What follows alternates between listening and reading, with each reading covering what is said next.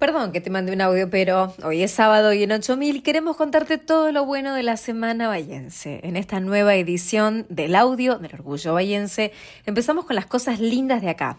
El único órgano de tubo que hay en Bahía se fabricó en Italia en 1931, está en la capilla de María Auxiliadora y acaba de ser reacondicionado. Tiene un valor sentimental que hace que nuestra espiritualidad se vea favorecida, dijo Valeria Aimé, directora general y coordinadora del Instituto María Auxiliadora. Estuve internado 61 días y sin el apoyo y cariño que me brindaron del hospital municipal no lo hubiera logrado, aseguró Nicolás García, quien recibió el alta tras padecer el incidente vial del cruce de Charlone y Ruta 3. Estudiantes de cuarto año de la licenciatura en óptica y contactología de la Universidad Nacional del Sur clasificaron una donación de cientos de armazones y cristales sin uso como parte del proyecto Ayudemos a ver mejor. La entrega de lentes para personas que no tienen acceso es uno de los momentos más emotivos, destacó la docente Doris Rivadaneira. La ONG El Club de los Peladitos, que acompaña a chicos con cáncer y a sus familias, recibió por parte de la municipalidad la venta de las remeras de la fiesta del cubanito. Nos vino bárbaro nos ayuda a cubrir todo lo que no consigamos en donación, nos dijo su coordinadora Karina Foresi.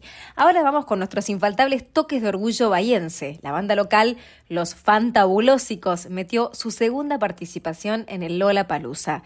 Es revalidar que se sigue cumpliendo con el profesionalismo y el compromiso necesario para poder ser parte de un festival mainstream internacional, le dijo 8000 el cantante Marcos Marquigiani. Estoy con una ansiedad tremenda, contó nuestro Agustín Sograda Aristarán sobre su participación en la segunda temporada de El Reino. Me llenó de emoción porque es la nación argentina la que distingue el trabajo que he realizado por la ciencia de este país, dijo la ingeniera Águeda Membiel, tras ser reconocida por promover el programa Raíces, que permitió que volvieran al país más de mil científicos. La UNS quedó otra vez entre las 10 mejores del país, figura séptima en Argentina en el ranking Webometrics, que elabora un instituto español.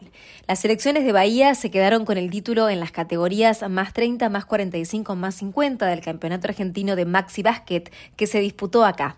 Nuestro Federico Feta Castiglioni fue nombrado capitán de la selección española de rugby. En hockey, la bahiense Yasmín Palotini jugará el próximo mes el Panamericano con las Leoncitas en Barbados.